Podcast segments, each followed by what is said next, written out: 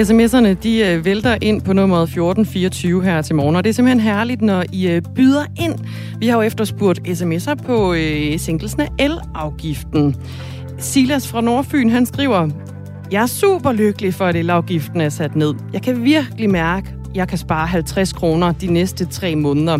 Det hjælper så meget på min 20.000 kroners elvarmeregning skriver han nok rimelig sarkastisk, gætter jeg på.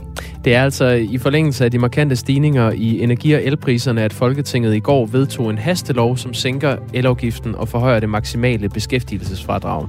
Og øh, hvad elafgiften angår, så sænkes den med 4 øre per kilowatt-time, så den resten af året vil være på 68,8 øre, og efter nytår sænkes elafgiften yderligere til 65,5 øre. Og det betyder altså, at en typisk familie, som normalt vil bruge 4.000 kW om året, med en elafgift, der sænkes til 4,3 øre, sparer omkring 14 kroner om måneden. Michael er sur. Man skulle, ja, undskyld mit franske, fandme tro, det var deres egne penge, politikerne skulle af med. 14 kroner sparet om måneden i afgiftssænkning er jo til at dø af grin af. Jeg tænker på, at alle de momskroner, der vælter ind i øgede indbetalinger på grund af prisstigningerne jo er penge, øh, der ikke er regnet og forhåbentlig ikke kalkuleret med burde kanaliseres tilbage til befolkningen. Det vil batte noget. Kerneinflationen vil blive øget, da det jo er energipriserne, der bliver dækket af penge og ikke større forbrug i øvrigt. 14 kroner om måneden ved et forbrug for 4.000 kW er simpelthen at pisse på befolkningen. Der er ikke noget at sige til, at politikerleden vokser i samfundet. Tænk sig engang, at de bruger tid i Folketingssalen på at vedtage sådan en joke, skriver Frank venligt. Jamen, der er nærmest kun øh, sådan vrede vendinger i de her sms'er. Hold da oppe, doppe, dopse, da Folketinget har sænket elafgiften med hele 4 øre per kilowatt, som svarer til, at en gennemsnitsfamilie over de næste fire måneder sparer ca. 50 kroner. Det svarer til 3,5 liter mælk eller to pakker smør. Det kommer helt sikkert til at føles som Rasmus Klump-plaster på et åbent skudsår i halspulsåren. det er Christian, der... Ja. Og lad, lad os bare sige, det er, øh, det er simpelthen betegnende for de fleste, eller faktisk alle sms'er, der kommer ind på den her øh, sænkning af elafgiften. Øhm, de vil at skrive ind til os på 1424. Vi skal nok tage jeres øh, synspunkter, holdninger, erfaringer og inputs med her i programmet. Hvor det er Dagmar i Møstergaard. Og Jakob Grosen, der er i studiet. Klokken er 8 minutter over 8. Godmorgen. Der er brug for en kommission, der kuglegraver sagen om den hjemsendte øh, chef for Forsvarets efterretningstjeneste, Lars Finsen. Det mener partileder for Liberal Alliance, Alex Vanopslag. Partiet foreslog en øh, kommission i foråret, men øh, Vanopslag har nu gentaget det her krav på Twitter og lover, at partiet presser på for at få en kommission, hvis der kommer et blot flertal efter folketingsvalget. Det sker altså efter, at Berlingske har gravet nye øh, oplysninger frem i den del af sagen, der handler om den øh, hjemsendte chef for øh, FE, Lars Finsen. Ifølge avisen, så har chefen for politiets efterretningstjeneste PET, Finn Borg Andersen, orienteret toppolitikere om, at Lars Finsen dyrker sadomasochistisk sex. Og det er oplysninger, der har fået Hans-Jørgen Bonniksen, som er tidligere operativ chef i PET, til at politianmelde Finn Borg Andersen for at bryde sin tavshedspligt. Alex Vandopslag er med os nu. Godmorgen. Godmorgen. Partileder i Liberal Alliance. Hvilken betydning har det for dig, hvis øh, Finn Borg Andersen ifølge Berlingske har delt øh, oplysninger om Lars Finsens sexliv med politikere? Jamen altså, jeg har jo præcis den samme undring, øh, eller undren, som, som mange eksperter og professorer har i den artikel, som Berlingske har bragt. Øh, nemlig den, at, at, det, at det virker jo lidt til, at det er karaktermord, man har begået på, øh, på Lars Finsen. Og jeg i hvert fald lige umiddelbart har svært ved at se, hvorfor det er relevant, øh, at han dyrker sex på en bestemt måde, når han er sigtet for landsforræderi, fordi mig bekendt forræder man jo ikke landet ved at være til, til, til nogle forskellige mærkelige sexformer. Øh, så, så det virker jo til, at der er nogle andre motiver bag. Og jeg synes jo generelt, at hele sagen bærer præg af at være øh, mystisk og suspekt, og jeg mener, at det, det skal undersøges grundigt. Øh, I hvor høj grad der er en politisk involvering i sagen, øh, der er politiske motiver bag, men også om, om de forskellige embedsmænd har, har holdt sig sådan til, til god forvaltningsskik, og man har respekteret den øh, retssikkerhed, som, som Lars Svendsen jo også har. Men øh, kunne man ikke forestille sig, at øh, det, at pt chefen har orienteret om øh, Lars Finsens øh, Øh, sexlyster, kan være, fordi det kan gøre Lars Finsen sårbar over for afpresning, for eksempel fra andre øh, efterretningstjenester? Jamen, altså, det, det, det kan jo sagtens være. Det, det er nok bare ikke lige relevant i forhold til en sikkelse for det landsforræderi. Øh, men, men, men det kan jo godt være, at der er en god forklaring på tingene. Så vil en kommission jo komme frem til det, og så vil de sige, kære Alex Vandopslag og alle de andre øh, eksperter i Bergen, skal hvad ved jeg? Der er faktisk ikke noget at komme efter. Det er helt inden for bogen. Men det er jo ikke sådan, at bare fordi, at han, han har nogle bestemte seksuelle vaner, at han så er afpresningsbar. Altså det kommer jo an på, om, om det er noget, han selv skammer sig over. Øh, hvis det er sådan, der kommer, lad os sige, nogle russer eller kineser siger, vi har tænkt os at offentliggøre nogle billeder af dig, Lars Finds, han siger, jamen det gør I bare. Jamen så, så er han jo ikke afpresningsbar. Så, så jeg har umiddelbart lidt svært ved at se relevansen i det, men, men jeg synes jo først og fremmest, den her sag fra, fra, helt fra start, og det skulle man beslutte sig for at sigte både Lars Svendsen og Claus Hjort, har, har, har været en meget mærkelig sag, og, og jeg synes, det skal undersøges grundigt, om, om, man har, øh, om man har opført sig inden for bogen, så at sige, både politisk, men også på, på embedsmandssiden. Og det er jo det, vi gør i velfungerende folkestyre. Det er jo, at når der er noget, der ser suspekt ud, så undersøger vi det. Vi undersøger, om der er begået fejl og stiller, stiller folk til ansvar. Det er jo sådan set forskellen på at være et, et velfungerende folkestyre, og så ikke at være det. Det er jo, om man prøver at rette op for eventuelle fejl. Chefen for øh, PET, Finn Borg Andersen, ønsker hverken at bede eller afkræfte den her historie om, at han angiveligt har øh, afholdt fortrolige briefinger og skulle have delt de her, øh, vi kan godt sige private, måske også endda lidt slibrige detaljer om den hjemsendte chef for FE, Lars Finsen. Men han siger i en skriftlig udtalelse, som er sendt til flere medier, at sagen mod FE-chefen har været behandlet som andre sager, der handler om rigets sikkerhed, og så tilføjer han, jeg vil gerne fuldstændig afvise, at der på noget tidspunkt er videregivet oplysninger, som ikke er savlige og relevante. Alex Vanderslag, stoler du ikke på chefen for PT? Jamen, altså man kunne jo vende om og så sige, at der er nogle professorer, øh, blandt andet fra Aarhus Universitet, der siger, at det her det er på ingen måde savligt. Er det så, hvis nu jeg så troede, øh, at jeg, at, at jeg sagde det samme som Finn Borg, så kunne du spørge mig, stoler du virkelig ikke på en professor fra Aarhus Universitet? Altså, Men tror du ikke, at, at chefen for PT er bedre inde i sagen end en professor fra Aarhus Universitet? Jeg har det sådan, at når, når der er en klar og tydelig mistanke om, at man begynder at, at foretage et øh, karaktermord på, på en person, der i forvejen er sigtet for, for, for noget helt andet, jamen så skal det jo undersøges, hvad der er sket. Og derfor mener jeg, at der skal nedsættes en kommission, hvor der skal sidde nogle dommer for bordenden, og så må vi hver især rette os ind efter de konklusioner, øh, en eventuel kommission kommer med. Hvis de siger, at alt er foregået efter bogen, og det var super relevant for den der sikkelse på landsforræderi, at han dyrkede sex på en bestemt måde, jamen så må jeg jo rette ind efter det, også selvom jeg måske ikke lige kender alle mellemregningerne. Men, men jeg har det sådan, jeg synes, det er min pligt som oppositionspolitiker, når, når jeg ser noget, hvor jeg tænker, hov, er magten virkelig blevet brugt på en ordentlig måde her? At, at jeg stiller spørgsmål ved det, og jeg også beder om at få, få, få det undersøgt. Og man må bare sige med den her regering, den har jo ikke ligefrem sådan en fantastisk track record i at, at, at forholde sig ordentligt til, til den magt, de, de, de er blevet tildelt.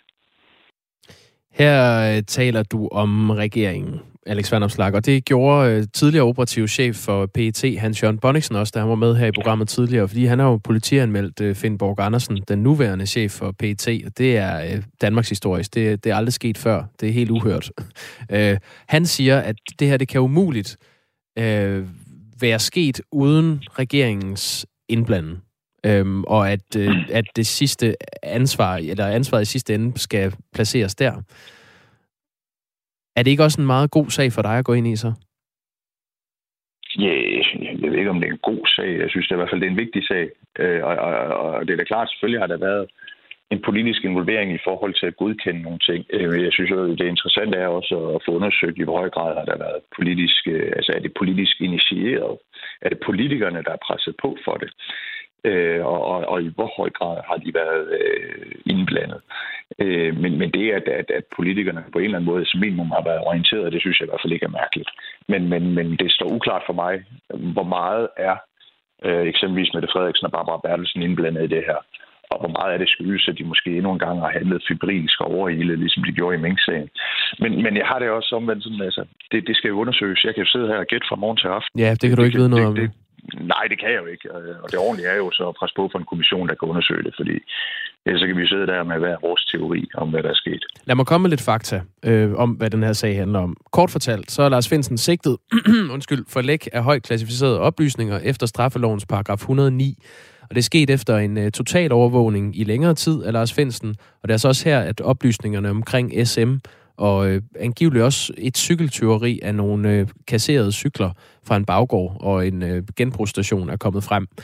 Toppolitikere er ifølge Berlingskes oplysninger blevet briefet om både Lars Finsens øh, påståede øh, cykelteori og hang til øh, sadomasochistisk sex. Detaljerne om hans privatliv er under briefingerne blevet brugt som argument for, at han skulle være uegnet som chef for FE, blandt andet øh, fordi SM og cyklerne der, ifølge pt chef Finn Borg Andersen, kan gøre Lars Finsen sårbar over for afpresning, for eksempel fra andre efterretningstjenester. Det er det, Berlingske erfarer. Han har selv, Lars Finsen, tidligere udtalt, at påstanden om de stjålne cykler handler om, at han har taget et par cykler, der var afmærket til destruktion til sit sommerhus, og så har han fisket en cykel op af en metalcontainer. Rammen for de politiske briefinger af landets toppolitikere i begyndelsen af året var, at Lars Finsen den 8. december 2021 blev anholdt, altså sidste år, og sigtet for at have lækket de her højt klassificerede oplysninger. Og det er i virkeligheden det, hele sagen handler om.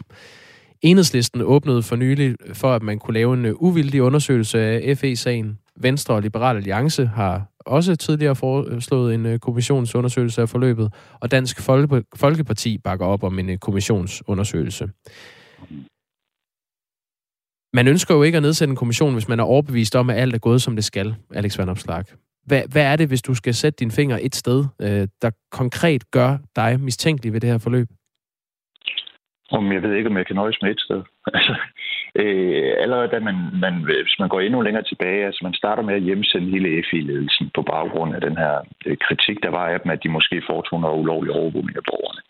Man hjemsender hele ledelsen, og så kommer der så en undersøgelse, der kommer frem til, at der er ikke noget at komme efter. Og det, det, det, det, det drejede sig om, det kom frem sidenhen, det var jo, at der er et samarbejde mellem Danmark og USA, hvor, hvor øh, sådan groft sagt, amerikanerne øh, lytter med på vores overvågning øh, på, på de danske kabler. Det er jo en oplysning, der har været fremme i gange.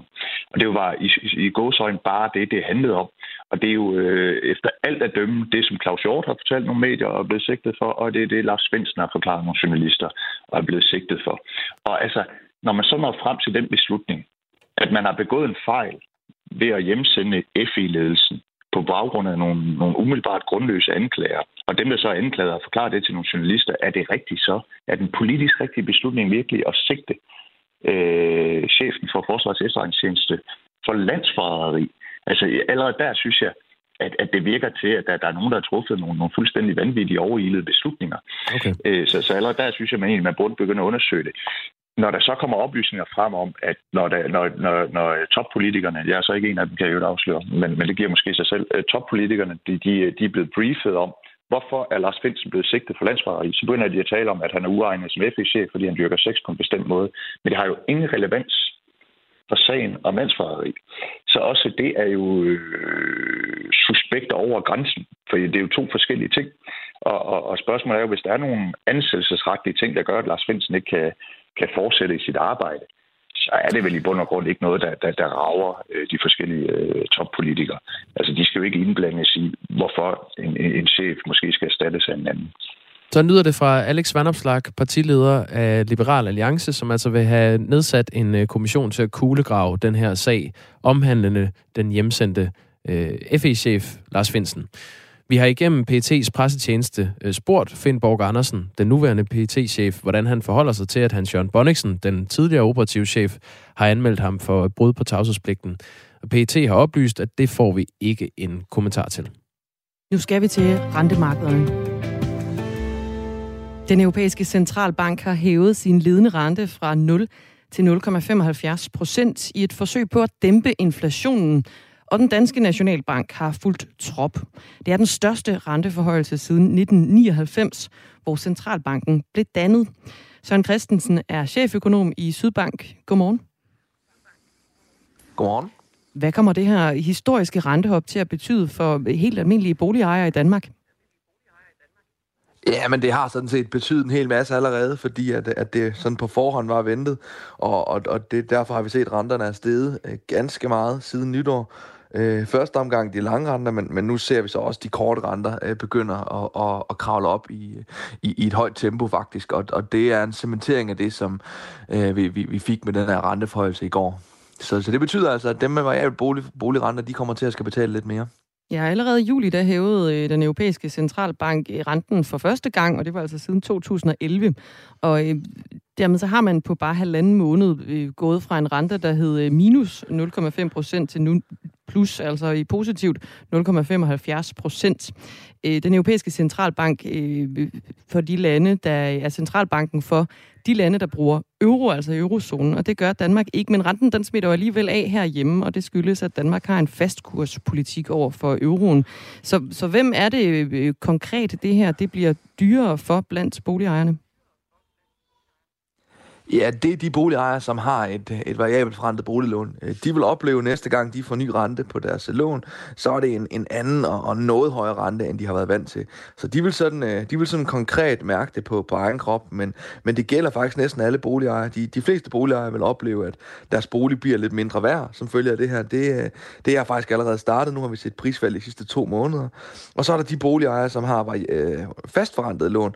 Jamen, de vil opleve, at, at kursen på deres boliglån øh, falder øh, ret kraftigt, og, og derfor har de lige nu en, en mulighed for at konvertere og barbere noget af restgælden af. Så, så skal man pege på nogle vinder af det her, så, så kunne det eksempelvis være dem. Ja, hvordan er de vinder? Jamen det, det er de, fordi de har fået den her mulighed for at, at konvertere boliglånet, altså barbere ja, i flere tilfælde omkring 30% af restgælden væk.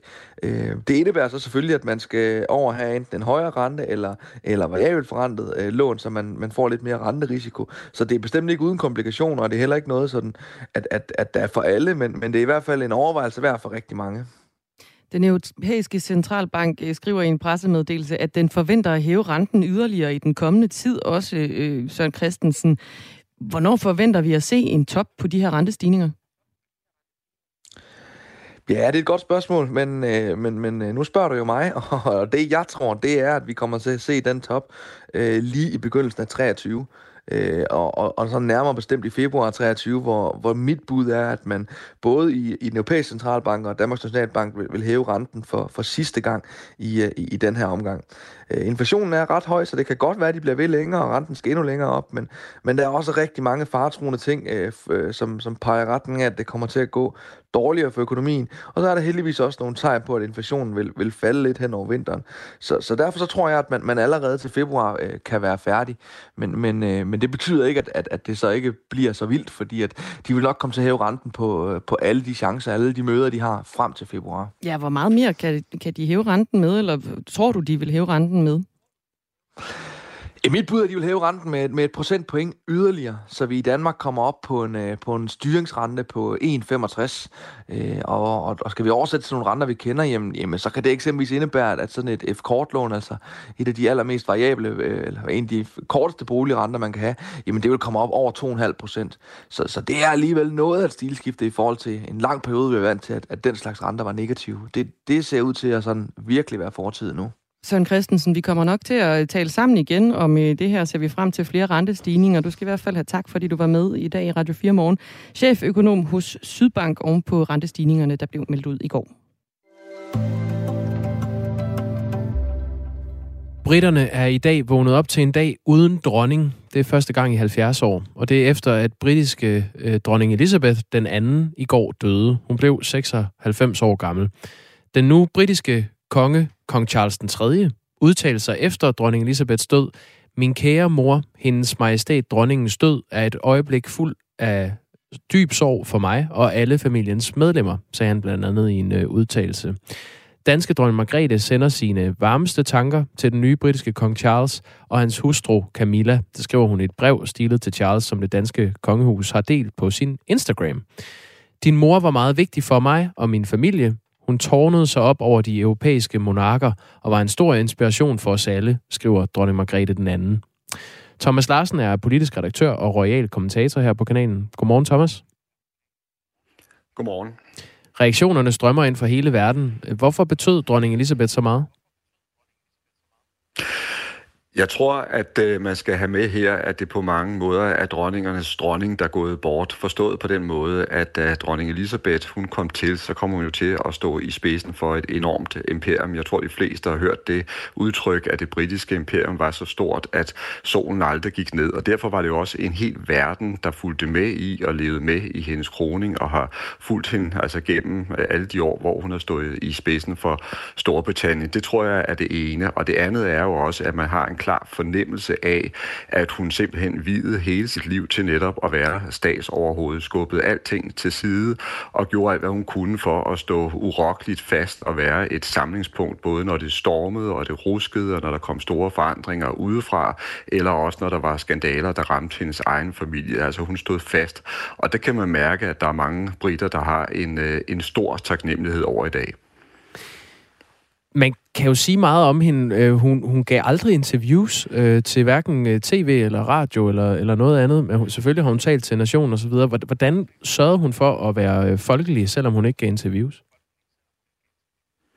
Jamen, det er et rigtig godt spørgsmål, og hun var jo heller ikke øh, folkelig i, i den forstand. Jeg tror snarere, at man skal finde øh, svaret på hendes popularitet, altså i den øh, urokkelighed, den øh, pligtfølelse, som hun viste gennem øh, alle årene. Og jeg tror, at det var det, der gjorde, at mange britter, de har følt, at, at i hende, der havde de sådan et anker af stabilitet, når verden ellers forandrede sig i rasende tempo, og når der blev øh, lavet store forandringer i deres, øh, i deres land, så havde de hende som et, et holde punkt. Det tror jeg faktisk er hele fundamentet øh, under hendes enorme popularitet.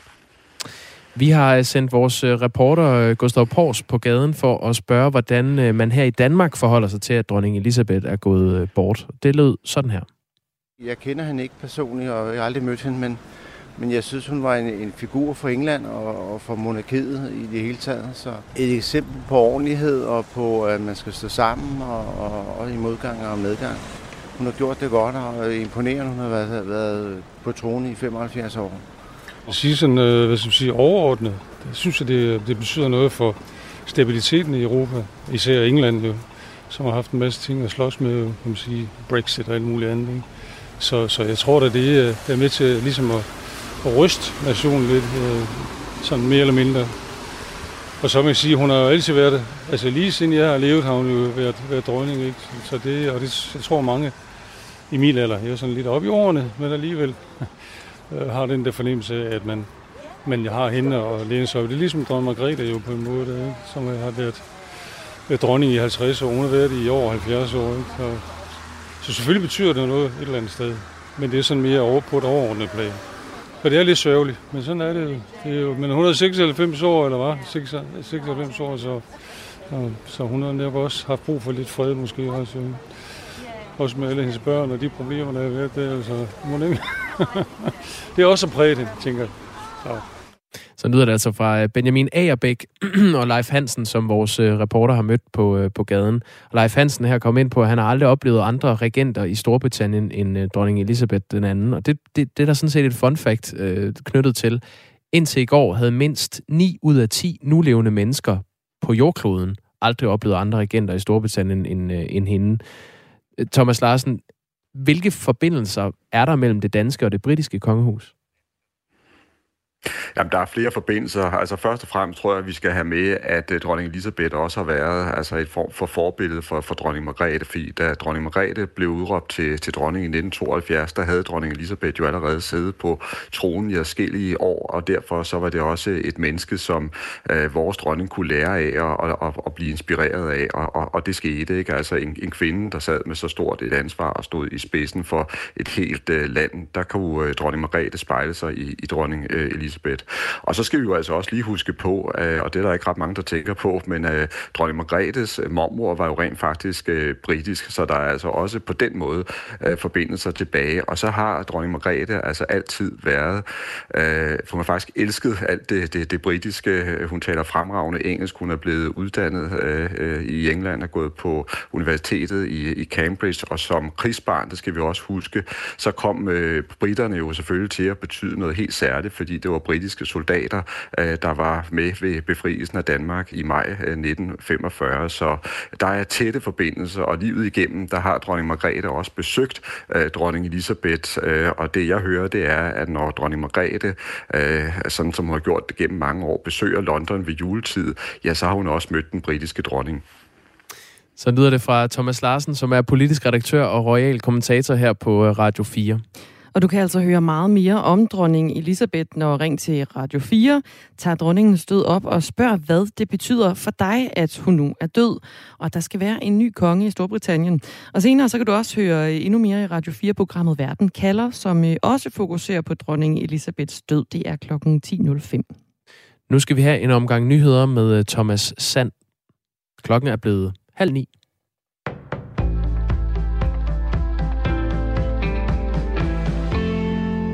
Storbritanniens kong Charles mødes i dag med premierminister Liz Truss og taler senere på dagen til nationen, efter hans mor og landets regent, dronning Elizabeth, er død 96 år, det skriver Reuters.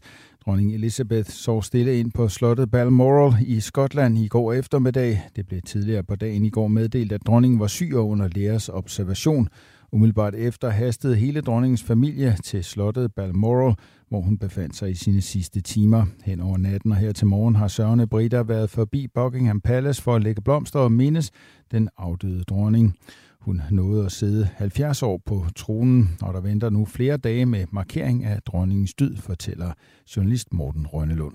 Vi ved, at der ligger en meget detaljeret plan, som øh, over 10 dages sørgeperiode vil udrulle en stribe ting, øh, før at dronningen på den 10. dag øh, bliver begravet.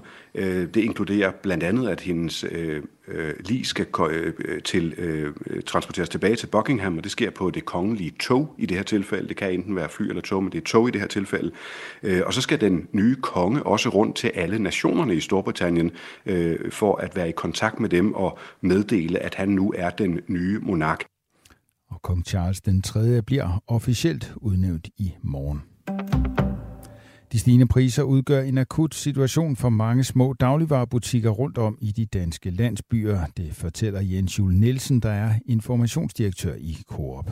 Øh, de stigende energipriser har øh, bragt de øh, lokale butikker i en alvorlig situation, og øh, der er flere, der finder sig tættere på, på øh, afgrundens rand, altså hvor de er lukningstruede.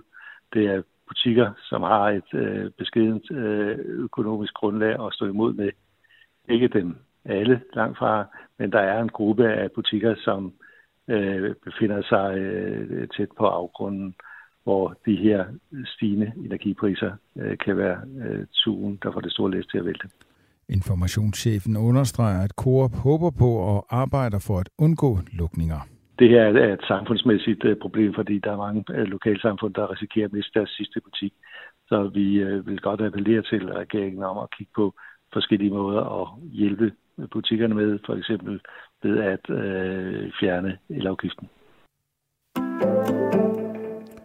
Forsvarets søredningstjeneste har her til morgen med helikopter evakueret syv personer fra en hollandsk coaster i Nordsøen, skriver TV2. Coasteren er kollideret med et andet skib. Forsvaret oplyste tidligere på Twitter, at coasteren tog vand ind, og at tre civile skibe og to helikoptere var sendt til undsætning. Kollisionen er sket 20 sømil vest for Ringkøbing, hvor der er meldinger om hårdt vejr. Den vagthævende ved Forsvarets Operationscenter fortæller til TV2, at der ikke er meldinger om tilskadekommende, og at de syv søfolk vil blive fløjet til Esbjerg. Det andet fragtskib kan sejle videre efter kollisionen, mens hollænderens skæbne er mere krank. Coasteren Helge, som er skibets navn, kan på grund af det hårde vejr ikke blive bjerget og vil derfor gå til bunds, oplyser Forsvarets Operationscenter til TV2. Vi er stået op til en dag, der i de nordlige egne byder på skyet og regnfuldt vejr, ellers efterhånden mulighed for lidt sol, og især i eftermiddag også byer, der kan være kraftige og med torden. Vi får temperaturer op mellem 14 og 19 grader. Nu er der mere Radio 4 morgen med Dagmar Eben Østergaard og Jakob Grosen.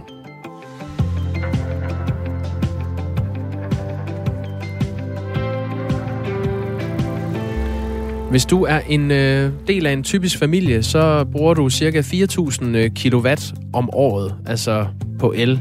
Men en øh, elafgift, der nu sænkes øh, 4,3 øre, som øh, Folketinget i går vedtog ved hastelov, kommer til at betyde, at du kan spare omkring 14 kroner om måneden. Og vi har spurgt øh, dig, der lytter med, hvad du mener om øh, den her hastelovgivning.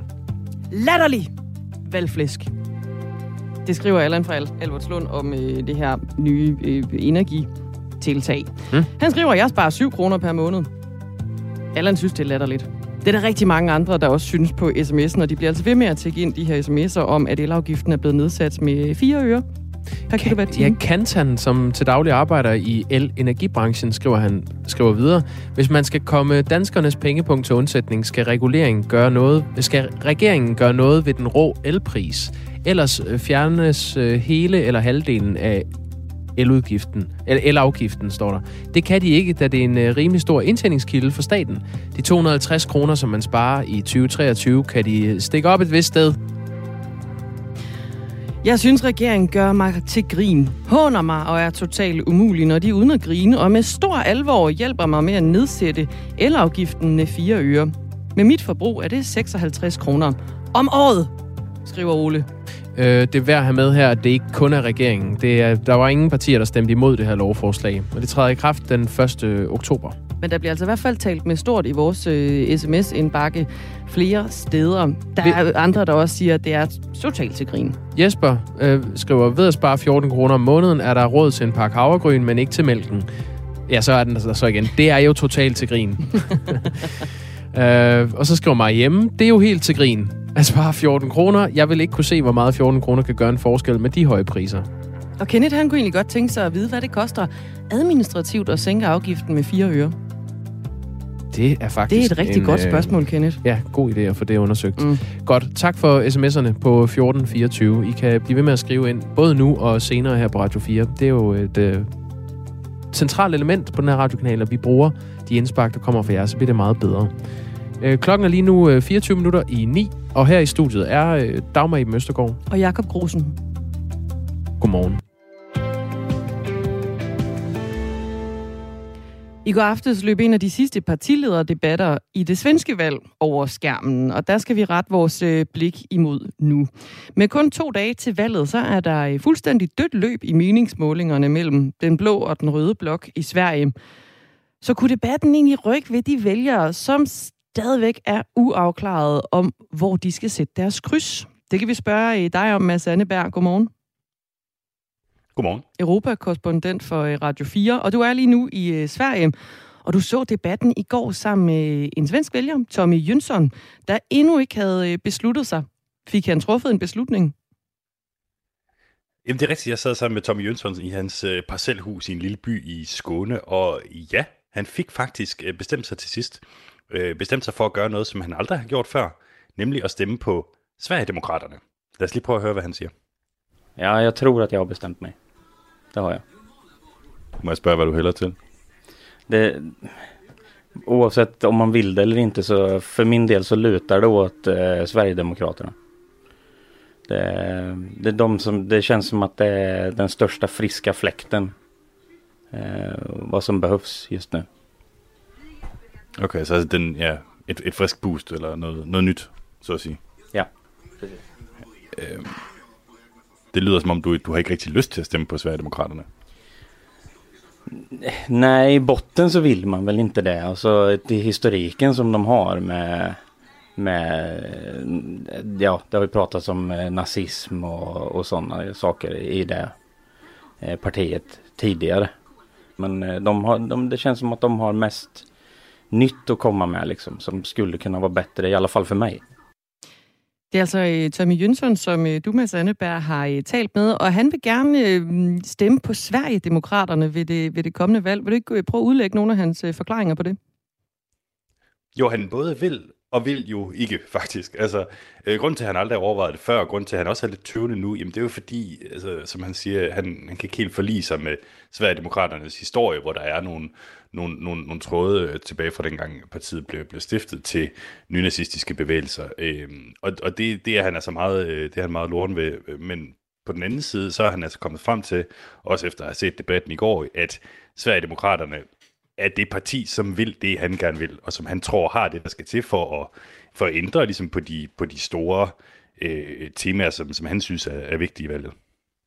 Den debat her, som øh, pegede Tommy Jønsson i, øh, i en retning i går, i forhold til, hvor han skal sætte sit kryds. Hvad handlede den egentlig om i går i, sådan, øh, i de væsentligste tematikker? I de væsentligste tematikker. Altså, øh, man kan sige, at Sverige er selvfølgelig et velfærdssamfund, så du skal jo lige omkring øh, skoler, A-kasser og, og, og så videre. Men jeg vil sige, de, de to emner, hvor det ligesom gik hårdest for sig, det var øh, bandekriminalitet selvfølgelig, og så var det øh, elpriser. Altså meget apropos morgens spørgsmål her om, hvad vi danskere dog skal bruge vores øh, 14 kroner på, så er det også et kæmpe spørgsmål i Sverige, det her med, altså hvor, hvorfor skal el være så hammer, hammer dyrt?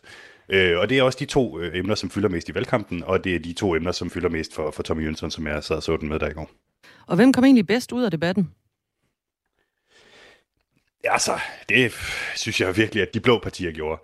Øhm, altså oppositionen her i Sverige. Fordi, altså, det er jo smag og behag, men man kan sige, at den socialdemokratiske statsminister Magdalena Andersson øhm, var synes jeg på nogle tidspunkter er nærmest sådan reduceret til en form for boksepude, hvor hun blev altså, decideret råbt af, når det kommer til for eksempel bandekriminalitet, og, og hvorfor Socialdemokraterne ikke har gjort mere ved det her meget, meget store problem i deres otte år ved magten.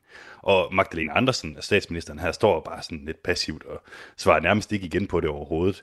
Øhm, altså, der er noget, der tyder på, at svenskerne godt kan lide hendes meget sådan rolige, passive øh, façon, fordi generelt så er de her temaer, altså elpriser og bandekriminalitet, det er jo nogle gode emner for, for højrefløjen, hvis man gerne vil til magten. Men Magdalena Andersen er simpelthen bare mere populær end den blå kandidat, som hedder Ulf Christensen. Og derfor så står det altså fuldstændig lige mellem de her to blokke med ja, kun to dage tilbage til, til valget her i Sverige. Vi skal lige omkring uh, Sverigedemokraterne, som uh, Tommy Jønsson, vælgeren du fulgte debatten med i går, også muligvis vil sætte sit uh, kryds ved på søndag i Sverige, når valget står. Og vi har kredset om dem tidligere på morgenen, det her i parti. Hvad er det for en valg, de står til at få, med Sandeberg?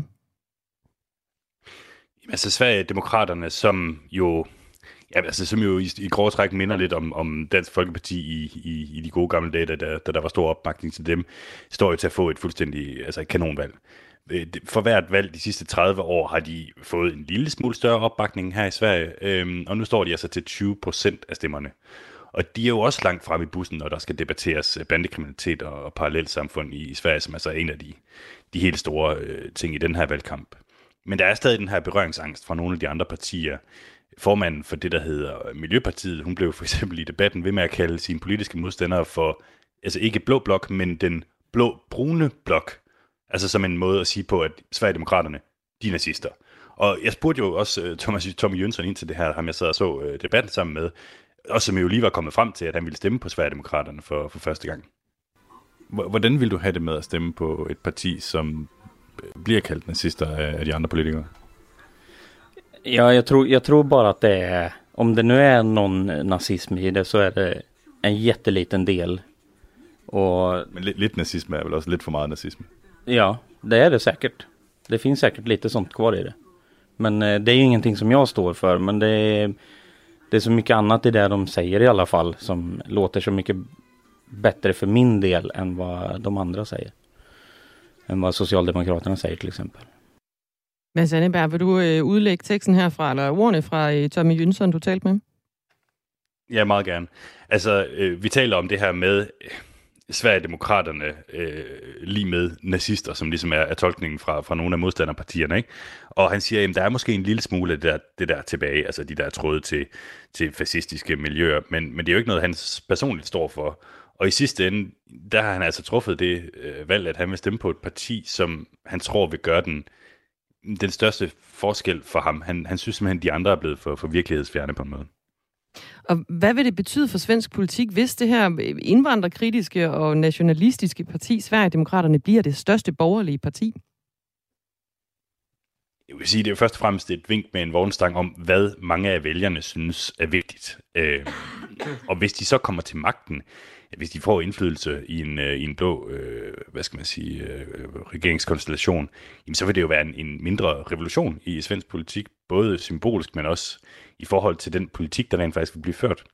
Og så vil det jo så selvfølgelig også polarisere svensk politik endnu mere, end det allerede er. Fordi det er svært at forestille sig, at du kan lave nogen brede forlig hen over midten overhovedet. For eksempel om en øh, indsats over for bandekriminalitet, når du har Sverigedemokraterne med ved bordet. Simpelthen fordi, at de røde partier ikke gider at arbejde sammen med dem. Mads Anneberg er europakorrespondent for øh, Radio 4. Du skal videre ud i det svenske. Klokken er 16 minutter i 9. Vi har her til morgen brugt lidt tid på den sænkning af elafgiften, som øh, blev vedtaget i går ved hastebehandling i Folketinget. Ingen partier stemte imod, og øh, elafgiften sænkes med 4 øre. Det svarer til, at du om måneden, hvis du er en familie betragtet, kan spare 14 kroner. Og øh, der har indtil nu kun været øh, sure øh, meldinger på sms'en over den beslutning. Altså, hvor er det latterligt og helt til grin er gennemgående. Men nu er der kommet et par øh, sms'er, fordi vi læste dem op. Og der står blandt andet her. Brok, brok, brok. Hvor er det til grin, som folk altid skal brokke sig. Især taget i betragtning af, at man ofte kan opleve folk, der brokker sig over, at en vare i supermarkedet koster 50 øre og 1 krone mere, end der står på hylden. De 14 kroner er vel bedre end ingenting? Og Lasse fra Gentofte skriver, i stedet for at fokusere på, hvor lidt den enkelte borger sparer, hvad så med at lave lidt journalistik og finde ud af, hvad Folketingets hensigt er med dette? Lige nu er det eneste, I bidrager med, at opildne masserne til at finde høtyvene frem. Kom nu ind i kampen med en objektiv og upartisk dækning af denne nyhed. En lille bredside fra Lasse, der lytter med fra Gentofte. Jamen, tak er for øh, begge sms'er. Det er godt lige at få den anden side af sagen med. Jeg ved ikke, hvis det er opildne masserne øh, at fortælle, at elafgiften sænkes med 4 øre, og hvad mener du om det, så, øh, så er vi da guilty as charged. Men, øh, Der var nogle det, masser, der i hvert fald var lidt opildnet i sms'en. Det, Det, er der i hvert fald nogen, der er, øh, Lasse. Øhm, men tak for den sms fra Gentofte. Hver uge spiser en kendt dansker sit sidste måltid på Radio 4. Frederik Silius efterlader sin hustru Anne Mhm. og sønnerne Dirk og Geo. Og sammen med vært Lærke Kløvedal skriver gæsten sin egen nekrolog. Æret være hans minde. Lyt til det sidste måltid hver søndag 10.05, eller allerede nu i Radio 4's app. Er jeg død nu egentlig? Eller? Du er død, når du går fra. Okay, godt nok. Radio 4 taler med Danmark. Nu skal vi øh, til historien om, at budgetforhandlingerne i Københavns Kommune med al sandsynlighed falder på plads udenom den socialdemokratiske overborgmester Sofie Hestorp Andersen. Det oplyser Jonas Bjørn Jensen, som er socialdemokratisk medlem af borgerrepræsentationen i København. At overborgmesteren holdes ude af aftalen skyldes, at partierne var utilfredse med hendes udspil til budgetforliget. Ifølge flere af partierne indeholdt det hverken skattelettelser eller nok grønne initiativer, det skriver TV2 her til morgen. Robert Buk er valgforsker ved Danmarks Medie- og Journalisthøjskole. Godmorgen. Godmorgen. Hvor usædvanligt er det, at en overborgmester ikke er med i budgetforhandlingerne? Jamen, det, det, det sker jo så godt som aldrig, øh, og det gør det jo også rundt i resten af landet med, med borgmesterne der, at, øh, at vi måske en, to gange i løbet af en valgperiode, og i nogle valgperioder overhovedet ikke, øh, har borgmestre, der ikke er med i budgetforliget. Øh, og vi skal lige tænke på, at der bliver altså indgået næsten 400 budgetforlig i løbet af en valgperiode, så det her det er ekstremt sjældent. Og det er jo også en ekstrem øh, ydmygelse af en borgmester eller overborgmester, når de ikke er med.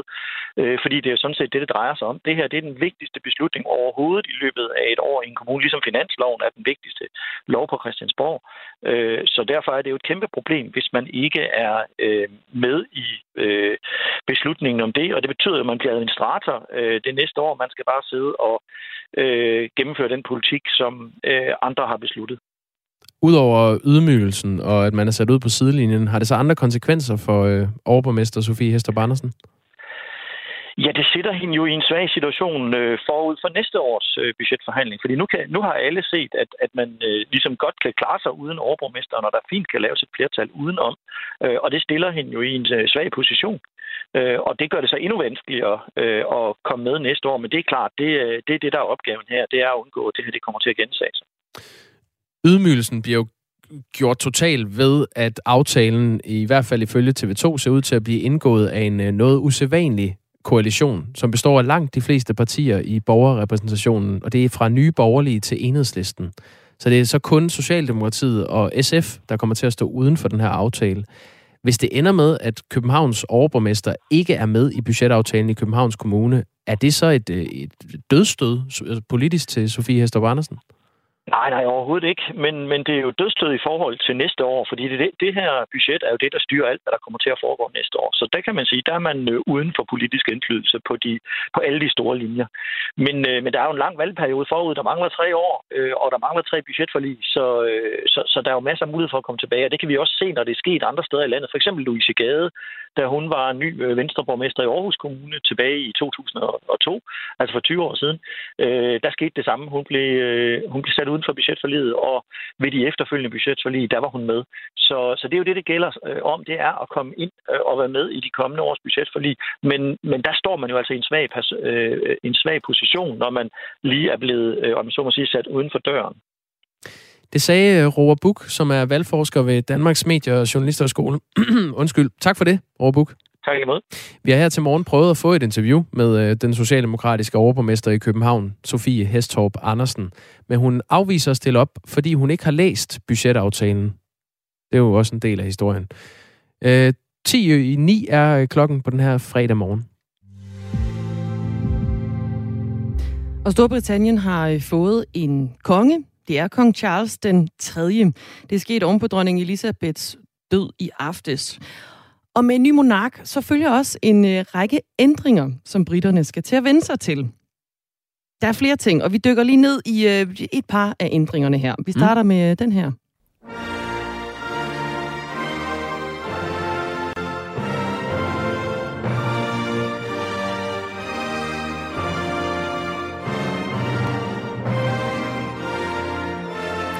King.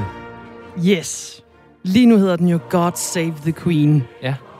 Det kan man jo ikke blive ved med at synge, når man har en konge på tronen. De har sunget det i 70 år, Ja. men nu er det slut. Nu er det slut. Nu skal den altså øh, tilbage til den tidligere version, som var God Save the King. Ja. Der er også flere steder, hvor der står hø i teksten, og sådan, det skal også lige, øh, der skal lige nørkles lidt ved den tekst. Men det er ikke svære ændringer. Men trods alt en nationalsang, der lige skal omskrives ja. efter 70 år. Okay, ja. det må de tage med. Det tager de med. Øh, så er der også frimærkerne. Kong Charles, han skal jo til at være på frimærkerne. Åh oh, ja. Ja. Øh, og øhm, der er, jeg, jeg kan ikke rigtig regne ud, hvorfor, men dronning Elisabeth, hun kigger mod øh, venstre på frimærkerne. Mm. Kong Charles, han skal kigge den modsatte vej. Er det øh, sådan en etiket, der er omkring det? Jeg tror måske, det er sådan lidt etiket, at så flipper man lige siden, de kigger til for at øh, gøre noget anderledes. Jeg ved ikke, om det er sådan, de kan kigge på hinanden, eller om de kan vende ryggen til hinanden. Åh oh ja, det er jo, så man vælger at placere dem. Det er jo sådan lidt alt efter, hvordan man vælger at placere dem, ja, lige Ja. præcis. Om ikke andet, så skal øh, frimærkerne også jo til at opdateres, og så skal passene også opdateres. Passende? Ja, det Hvorfor? britiske pas, fordi de bliver udstedt i monarkens navn. Det er ikke sådan, at alle britter skal ind og have nye pas nu, øh, men der skal nye pas til, og øh, de pas, der bliver udskrevet i den kommende tid, øh, der skal der jo ikke stå i hendes majestats navn, Det er klart. i hans majestats navn. Okay. Der er noget køn, der lige skifter, når der nu kommer en konge i stedet for en, øh, en dronning i øh, Storbritannien. Han bliver indsat i morgen, øh, prins Charles, som kong Charles den øh, 3. Og øh, dødsfaldet i går, altså dronning Elisabeths øh, dødsfald, øh, er også noget, vi kommer til at tage under kærlig behandling i Ring til Radio 4 i dag, som øh, tager det op og spørger, hvad det betyder for dig. Og hvis det er øh, noget, du har følelser øh, omkring, så må du meget gerne skrive ind på 1424 og gøre dig gældende. Så øh, kan det være, at du øh, kan tale med øh, Ida Sofie Sellerup, når Ring til Radio 4 sender fra 905. En af de ting, øh, nu nævnte du netop det her med, at, at kong Charles han sådan officielt bliver dronning, eller ej, konge hedder det. wow. Ja. Man skal lige vende sig til, det er en konge i Storbritannien nu. Ja. Øh, han bliver indsat officielt i morgen. Øh, noget, der sker inden det, det er jo, at han holder en øh, tv-tale i dag til øh, nationen. Det gør han efter, han har mødtes med premierministeren Liz Truss. Så øh, taler han til nationen som, øh, ja, for allerførste gang nu som konge. Det er spændende. Han har haft 70 år, øh, siden han var tre år gammel, øh, hvor hun blev indsat, øh, Elisabeth, hans mor, som dronning, til at forberede den tale. Så det kan vi jo øh, se frem til, hvad han kommer til at sige. Det, det er ikke mange danskere, der har mødt den britiske dronning, men det er øh, faktisk sket for en dansker. Sanger og skuespiller Julia Steinke hilste på dronning Elisabeth i forbindelse med, at øh, skuespilleren skulle øh, spille en af rollerne i øh, Phantom of the Opera. Julia Steinke, øh, godmorgen. Godmorgen. skuespiller og sanger. Hvordan, øh, hvordan foregik det, det her møde med dronning Elisabeth? Jamen altså, det, jeg, jeg, i går fik jeg lige sagt, at det var 16 år siden. Det var faktisk 21 år siden. Det er også egentlig ligegyldigt, men uh, det var et stort, stort øjeblik, og det drejede sig om, at jeg var på landsturné i England med uh, The Phantom of the Opera, og øh, så var jeg nået til Liverpool øh, teateret, der var oppe i Liverpool, og det var simpelthen blevet renoveret, og dronningen skulle komme og åbne teateret, og så komme ind og se Phantom of the Opera, for det var en af hendes yndlingsmusicals, kan jeg lige hilse at sige. Øh, det var så ikke prins Philips overhovedet, men han kom alligevel, og det morede hende øh, sådan meget, at øh, han skulle med til det her, fordi han, han egentlig ikke var så meget til den form for musical. Sagde hun det til dig? Så, Ja, det fik vi at vide af, hendes, øh, af dem, som kom med hende. En af hendes bodyguards. Nå, okay. Jamen altså, det, jeg kan fortælle jer, at det var en kæmpe oplevelse. Også fordi vi fik det at vide sådan en uge før, og så skulle vi jo lære alt om etiketten, og hvordan man, man er over for dronningen, og hvordan man agerer, og hvordan man ikke siger, øh, snakke med hende, men at hun, hun taler med en, og så skal man svare, hvis det er, og hun adresserer en, og så videre. Men øh, man var jo godt nervøs. Jeg var rimelig ung. Jeg tror, jeg var 20 år gammel, eller 21 år gammel, så det er længere siden end, end de 21 år. Så øh, ja, det var en stor oplevelse, og hun, hun er jo, altså, jeg må sige, det er en kvinde, der har været en stor del af mit liv, fordi jeg flyttede til England, da jeg var tre år gammel, og hun har sådan set også været min dronning. Øh, så i går var en, en meget rørende aften, hvor man lige pludselig fik noget at vide, hvor man tænkte, jamen herregud, hun var jo 96, giv hende nu fred. Men samtidig så er hun et stort forbillede, fordi hun er jo en, en, en af de mest ydmyge dronninger, du nogensinde kan møde. Samtidig med den mest magtfulde og den mest interessante, synes jeg, fordi at der er så meget historik involveret, og der er også selvfølgelig drama involveret, og den måde, hun har taklet det på, er jo, altså hun er jo et kæmpe forbillede på mange måder for mange i England. Hvordan øhm, synes du, hun var ydmyg? Altså, hvordan kom det til udtryk? Altså, min fornemmelse af at have mødt hende, altså den ene gang, kan jeg lige hilse at sige, men, men den, den fornemmelse, jeg havde, er, at det er en dronning, som det, det hende aldrig til hovedet, at det var det, hun var. Man var ikke i tvivl om, at hun øh, vidste, hvilken magt hun havde for sit folk, men hun var, hun var altså for folket, og hun var dutiful, som det hedder, og hun var fyldt med devotion og service. Hun var pligtopfyldende. Hun, hun var enormt ydmyg. Altså, hun var ikke en, der gik og viftede med armene eller noget. Det var også derfor, mange folk synes, at hun var lidt kold i udlandet, fordi de vidste ikke så meget om hende. Men husk nu på, det drejer sig jo ikke om dronningen, det drejer sig om landet, og det drejer sig om folket.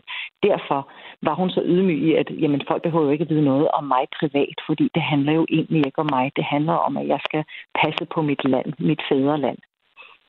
Hvis vi nu lige skal afslutte det møde, du så havde med hende, øh, Julie Steinke, ja. for ja, øh, nogle og 20 år siden. Ja, øh, ja, Sagde hun noget til dig? Ja, hvad sagde hun? Altså, det var så uheldigt, at øh, Cameron McIntosh, som er en, en øh, kæmpe musicalmand i, øh, i verden og i øh, England, han skulle adressere eller introducere mig som rollen, men også selvfølgelig mit navn, Julie Steinke. Øh, det han så uheldigvis kom til at sige var, uh, and this uh, is uh, Julie Stinky. og øh, så kigger så dronningen på mig med hendes smukke blå øjne direkte ind i mine øjne. Og vi kigger begge to på hinanden, og jeg bliver flov. Og jeg tænker, oh my god, this is so embarrassing. Uh, hvad kommer hun ikke til at tænke? Og så trækker hun bare ind, altså næsten ingen mine, men man kan bare lige se på kanten af hendes læber. Og hun skal lige til at smile. Og så siger hun, så fortsætter hun på sådan en fin måde. Hun siger, well, you're a rather sinister character, aren't you? Øhm, om den uh, Madame Jerry, den rolle, jeg spillede, og så siger jeg, yes, uh, quite, ma'am. Så vidste jeg, jeg måtte svare hende, og så sagde jeg, but I'm not like that in real life. Og du ved, man tænker, hold kæft, det er et åndssvagt svar, ikke? Altså, jeg er sikkert en idiot. Jeg har først lige fået at vide, at jeg, jeg hedder Julie Stinky, og hvad tænker hun ikke om det? Og så står jeg og svarer, at jeg, jeg er i virkeligheden ikke som en karakter. Nej, det synes jeg jo meget godt. Og så siger hun, ja, men mange tak. Og så siger hun til, no, quite. Og så smilede hun. Og der var bare det største glimt i hendes øjne, for vi havde haft det her moment af embarrassment, hvor Cameron McIntosh egentlig havde sagt mit navn forkert. Hun var sgu da udmærket klar over, at jeg ikke hedder Julie Stinky. Altså, det ville sgu da være uheldigt. Men, øh, og så var det bare en stor oplevelse. Altså, jeg beskrev, beskrev også, at jeg, kunne nærmest, jeg kan nærmest huske duften af hende. Altså, det, det var royalty, der øh, kom igennem rummet. Det var som magi. Altså, Hvad duftede hun af, en, øh, Julie Stange? Jamen, hun duftede Altså, hun duftede... Hvordan skal man... Hun duftede af erfaring. så mærke, okay. at duftede, hun duftede af magt og erfaring og selvsikkerhed. Og altså håret, det var bare sat, og hendes smukke gule kjole, det var sådan en, en form for håb. Jeg ved, det lyder altså helt det lyder sådan helt overdrevet, men det var, det var så stort et øjeblik. Det var så stort at få lov i sådan en ung alder at møde en kvinde, der er så charitable. Altså, og, og, og, og altså, altså, altså du, får nok ikke nogen, der er mere kendt og større end, end det. Og så er hun jo egentlig, hun var sådan et lille menneske, men med så stor energi. Altså, det var en stor oplevelse, og det har jeg, det vil jeg aldrig glemme. Og jeg vil Julie Stange, af det moment. Men, Jeg, jeg, jeg tillader mig lige at spille hendes stemme, så man lige Ja. får den med her. Vi Ja. har øh, 40 sekunder Ja. tilbage af Radio 4 morgen. Selvfølgelig. We will be with our friends again. We will be with our families again. We will meet again. But for now, I send my thanks and warmest good wishes to you all. Rør det noget i dig, Julie Stange? Puha. Ja. Tak fordi du var med og fortalte om det her Tak. møde, du havde med hende. Øh, Julie Steinke, skuespiller og øh, sanger, som altså mødte øh, Queen Elizabeth den anden, der ikke er mere, øh, for en par 20 år siden. Radio 4 Morgen takker af for i dag. Du har øh, lyttet på Jakob Grosen og Dagmar Eben Østergaard, og ikke mindst nyhedsvært Thomas Sand klokken er 9.